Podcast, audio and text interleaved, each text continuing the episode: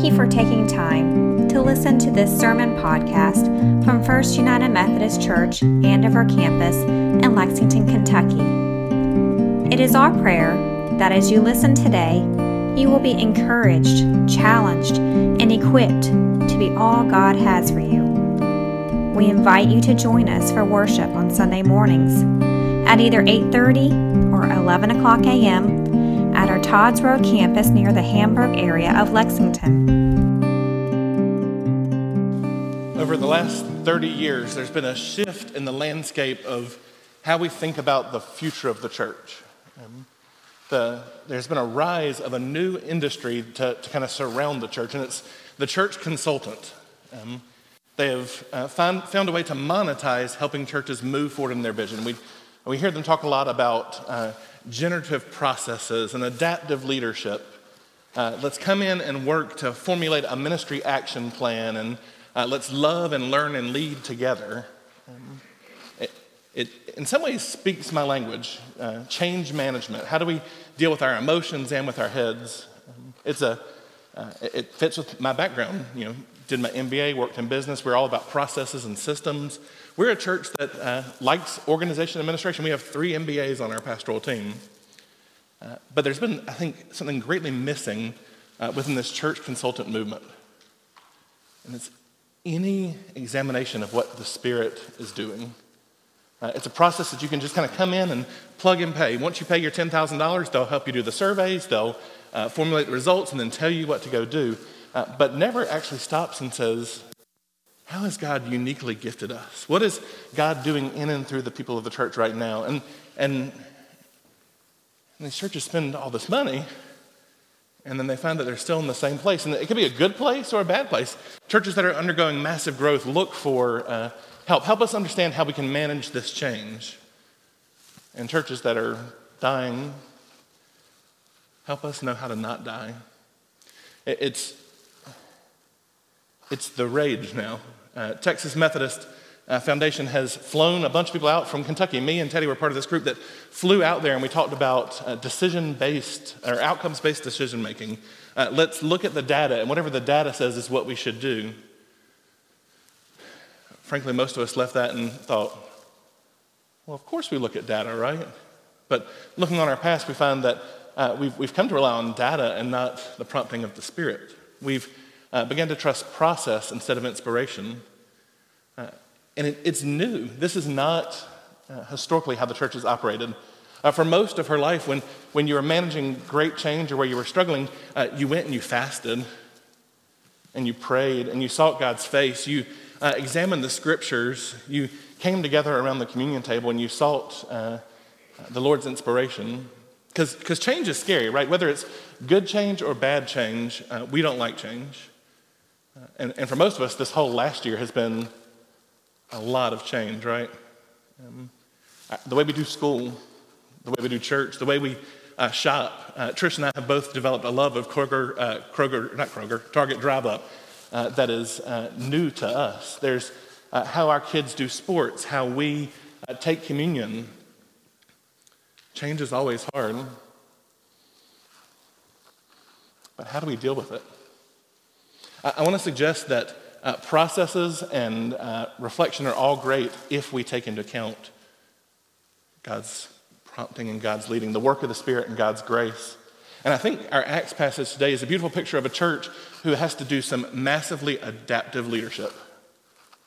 Uh, a church that has to uh, generate new things, who has to figure out a process forward without their leader. Acts starts with the ascension of Christ, and it kind of moves from the story of Jesus to the story of the work of the Spirit within the church. And, and at every step, the apostles have to figure out what do we do now? Now that Jesus is gone, now that he's given us this new mandate to take this to the ends of the earth, how do we do this? And, and, and we see time and time again that the Spirit moves. They make a decision, they reflect, and the Spirit moves them again. From Peter's speech at Pentecost, where uh, we begin to see the church within Jerusalem grow, uh, to, to how they manage the widows and the poor. We, we need to make sure we have a system uh, where we can care for physical needs. So let's, let's elect some deacons to go and care uh, for the widows and the poor, and let's have the apostles go out and, and let's uh, invite the Spirit to, to show us where to go. Um, and as, as is the case with change management, that plan works for about one chapter. Uh, by the time they're settled, we no longer hear about these uh, deacons serving at the table. Instead, we, we see this kind of new persecution of the church come in where uh, we, we first meet Saul before he is Paul, where we uh, see uh, Stephen stoned, and we see Philip, the other deacons, many of the apostles flee from Jerusalem at this time of persecution and uh, this time of, um, of great risk. So, kind of taking two chapters, Philip becomes the primary face of the evangelists. These are the ones uh, elected as deacons uh, but then quickly have a new ministry of proclamation, of following where the Spirit would lead them and declaring the good news of Jesus Christ. Philip's first call is to go out to Samaria. He, he follows where the Spirit leads and he goes out there and finds Simon the sorcerer, uh, who, who becomes this, uh, this great fool of someone who is seeking, uh, but yet still is uh, kind of wrapped up in his own self interest. Well, if they can do that, give me the strength to do that. Philip and the apostles kind of go through Samaria, bringing the good news and, and seeing it begin to move from Jerusalem. They spent their whole ministry with Jesus, who said, uh, For now, Israel is our, our area of work. We've come for the people of Israel. We've come for the Jews. And now that he's died and gone, they're being sent out to these strange lands and these people that have been uh, enemies and they go where the Spirit leads them. Philip finishes his ministry in, uh, in Samaria, and immediately the Spirit comes upon him and says, Now go down the Gaza way, this desert road from Jerusalem to Gaza, uh, and, and just go. Not here's the steps that's going to happen, here's what's, what's next. Simply go. And so Philip takes the prompting of the Spirit and goes. He heads out to this road, uh, and it's really where we pick up our story in Acts today. as Philip gets there. Meanwhile, an Ethiopian man was on his way home from Jerusalem where he had come to worship. He was a eunuch and an official responsible for the entire treasury of Candace. Candace is the title given to the Ethiopian queen. The Spirit of God has put on Philip to go to this particular place in this particular time to meet this particular person, this Ethiopian eunuch, this servant of the Queen Candace.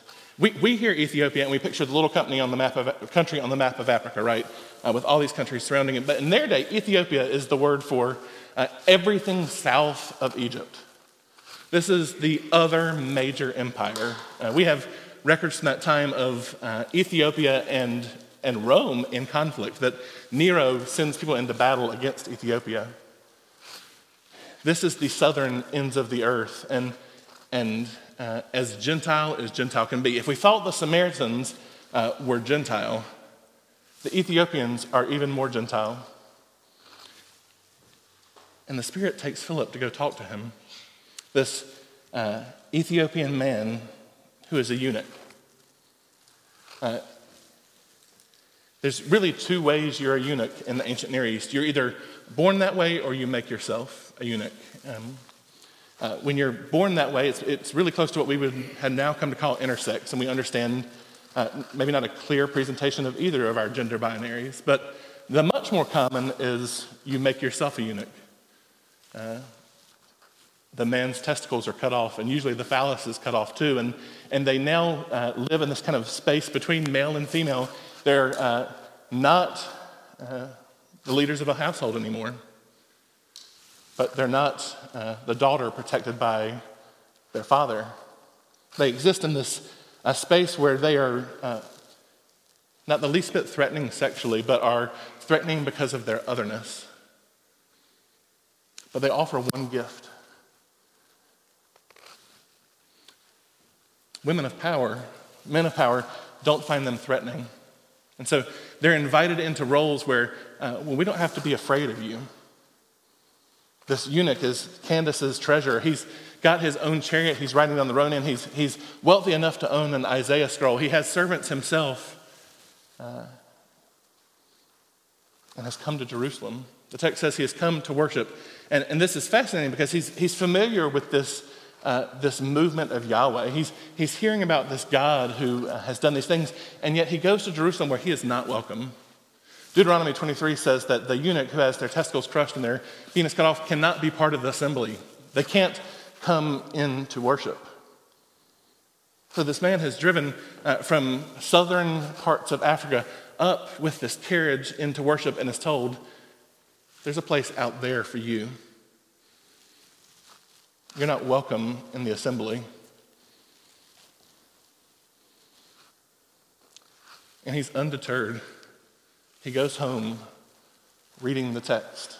This is how Philip finds him, this one who has just been uh, shunned to the outside of the community, still turning to the, the text of Isaiah and examining it and seeking God's heart. God says, Hey, Philip, go run up and catch him. I love this picture of like the chariot just booking it down this little dirt road. Well, it's not a dirt road, it's a major highway from Jerusalem to Gaza, but it's dirty, it's dusty. And Philip's like booking it to catch up, and he's like, hey, let me on. And he catches up to him. They, they pause just enough for them to like jump up and roll into the carriage, right? And he finds the eunuch reading Isaiah. He, he most likely hears him reading it out loud from an Isaiah scroll, which is uh, a really expensive thing to have. And, and, and he's just riding on the road, walking, uh, uh, lit, reading the text of Isaiah, and, and, he comes to the small portion that we heard. Uh, but I'd love to share you the broader context of Isaiah 53, this small passage that was part of our Acts reading, because uh, I think some of those texts would be more familiar to you. Who can believe what we have heard, or for whose sake the Lord's arm has been revealed? He grew up like a young plant before us, like a root from dry ground. He possessed no splendid form for us to see, no desirable appearance. He was despised and avoided by others, a man who suffered, who knew sickness well. Like someone from whom people hid their faces, he was despised and we didn't think about him. And these words from our, our Good Friday service it was certainly our sickness that he carried and our sufferings that he bore, but we thought him afflicted, struck down by God and tormented. He was cursed because of our rebellions and crushed because of our crimes. He bore the punishment that made us whole. By his wounds we are healed. Like sheep, we have all wandered away, each going his own way, but the Lord let fall on him all of our crimes. He was oppressed and tormented, but didn't open his mouth. Like a lamb being brought to slaughter, like a ewe silent before her shearers, he didn't open his mouth. Due to an unjust ruling, he was taken away in his fate. Who will, who will think about it? He was eliminated from the land of the living, struck dead because of my people's rebellion. His grave was among the wicked, his tomb with evildoers though he had done no violence and spoken nothing false. This uh, great suffering servant song of Isaiah, this text that uh, for centuries the Jews had wondered who is this about? Was this about Isaiah himself? Was this about uh, the nation of Israel as a whole? Was this about uh, some coming person who will uh, take the weight of our sins upon them? And, and Philip says to, to the eunuch, Do you understand this? And he says, Of course I don't. Who is this about? Is it about the prophet or about somebody else? And Philip says, Let me tell you the gospel.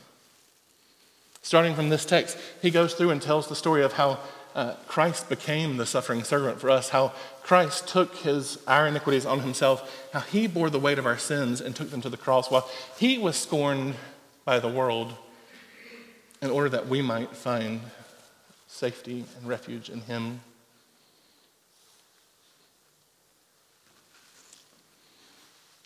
I'd love to have sat in that carriage and listened as the eunuch heard the fullness of the gospel.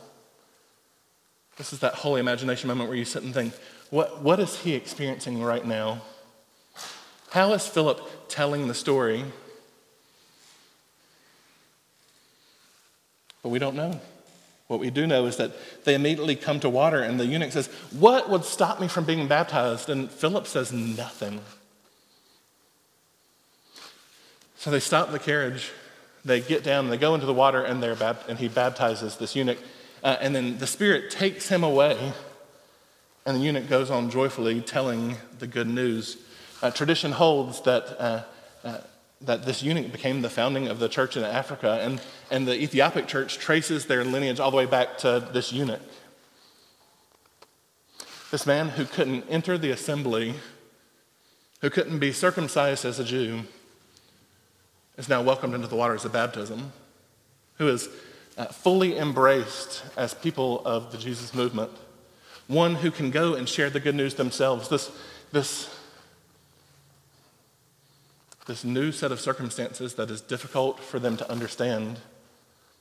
See, uh, they talked Isaiah 53, but in many ways, Philip modeled for him Isaiah 56. The Lord says, Act justly and do what is righteous, because my salvation is coming soon and my righteousness will be revealed. Happy is the one who does this, the person who hold it fast, who keeps the Sabbath, not making it impure or avoid doing any evil, and avoids doing any evil. Don't let the immigrant who has joined with the Lord say, The Lord will exclude me from the people, and don't let the eunuch say, I'm a dry tree. The Lord says to the eunuchs who keep my Sabbath, choose what, choose what I desire and remain loyal to my covenant In my temples and courts, I will give them a monument and a name better than sons and daughters. I will give them an enduring name that won't be removed. The immigrants who have joined me, serving me and loving my names, become my servants. Even everyone who keeps the Sabbath without making it impure, and those who hold fast to my covenant, I will bring them to my holy mountain and bring them to joy in my house of prayer. I will accept their burnt offerings and sacrifices. My house will be known as a house of prayer for all peoples, says the Lord God the God who gathers Israel's outcasts. I will still gather others and add them to those who are already gathering. Philip models that though Deuteronomy says you're not welcome, the prophet sees a day when you are welcome. And in this moment, in this time, even though you are, uh, you are a, a other all around, you're a, a Gentile of uh, nationality, and you are uh, you're a sexual minority that we don't know how to deal with, you are welcome into the way, and these waters are open for you. There's nothing to stop you from being baptized. He models this love of God that uh, somehow uh, burst forth at Pentecost, where the movement uh, began in Jerusalem but went across the world saying, It does not matter your nationality, your gender, your whatever, come and see the Lord who welcomes you in, who will give you a name that is greater than any other name, who will uh, bring you into his love and accept you uh, in this very moment. I can't imagine being the apostles and the evangelists in these days. Your, your whole ministry with Jesus has been very clear to come to the house of Israel. And now things are just bursting forth in good news across the land. We see the movement to Samaria and to the ends of the earth. This is before uh, Peter has gone to Cornelius, before Paul uh, has gone to the, the Areopagus. This is before uh, Peter's vision of eating at a unkosher table, that, that the Spirit is, is moving to this place of new. Follow the Spirit, Philip, and go.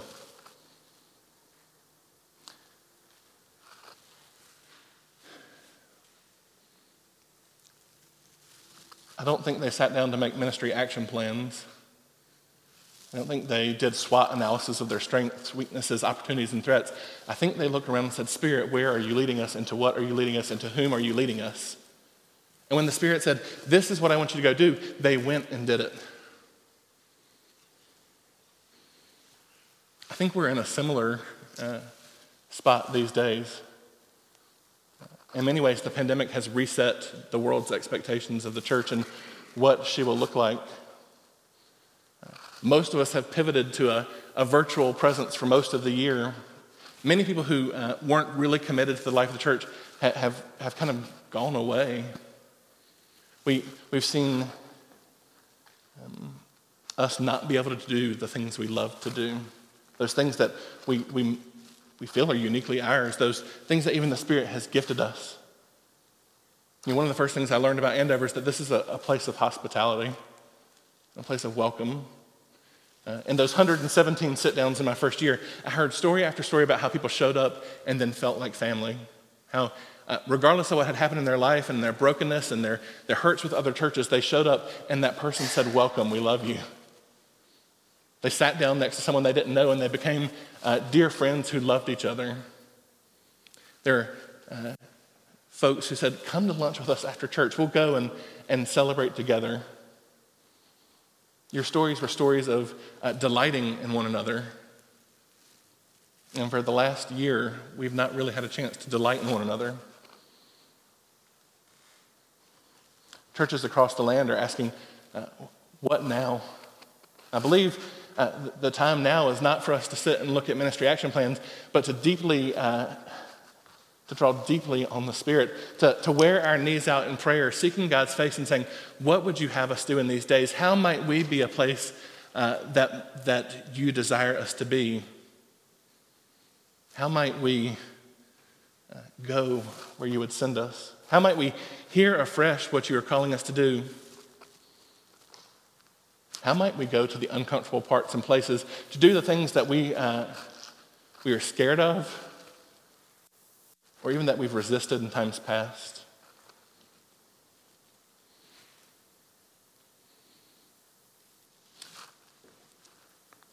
Over the last year, this, uh, this daily prayer, uh, I know this is going to sound weird, but has, uh, has renewed my belief that God's Spirit is still very active. We've, uh, we've prayed prayers uh, seeking miracles, and, and some of them we've seen, and we've prayed prayers, uh, and some of them we've not seen. But yet we've had this palpable sense that the Spirit of God has been with us the whole way. And friends, my prayer is that we would listen acutely for where God would call us and say, go, or to whom God would say, welcome them. We're, we're standing on uh, an edge where we get to define what our future looks like. I invite you to seek God's face, to pray for His Spirit to uh, reveal Himself to you, and then for uh, confidence and boldness to go wherever He would lead. Amen? Would you pray with me?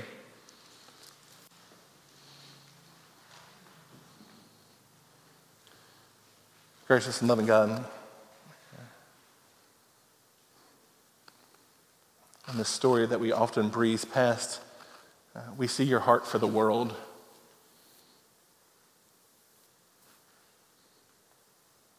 For those that for so long were other, and in you are family. We see the story of confidence that when your spirit sends us, it is good to go. We see this story uh, that speaks how uh, one life transformed shapes an entire land. Lord, would you give us uh, great attentiveness to your spirit? Would you give us a desire to seek your face and to, to go to exactly where you would lead us, no matter how uncomfortable, no matter how strange, and to go in, in boldness and do all that you would have us to do?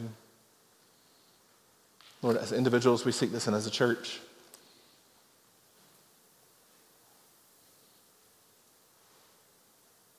Lord, may the waters of baptism flow in this place as we share your love with the world, as we declare your marvelous acts and welcome people uh, into your movement. Lord, we know that uh, our plans on their own are futile. But with your spirit, they're magnificent. We love you and we praise you. It's in Christ's name we pray. Amen. Amen. Amen.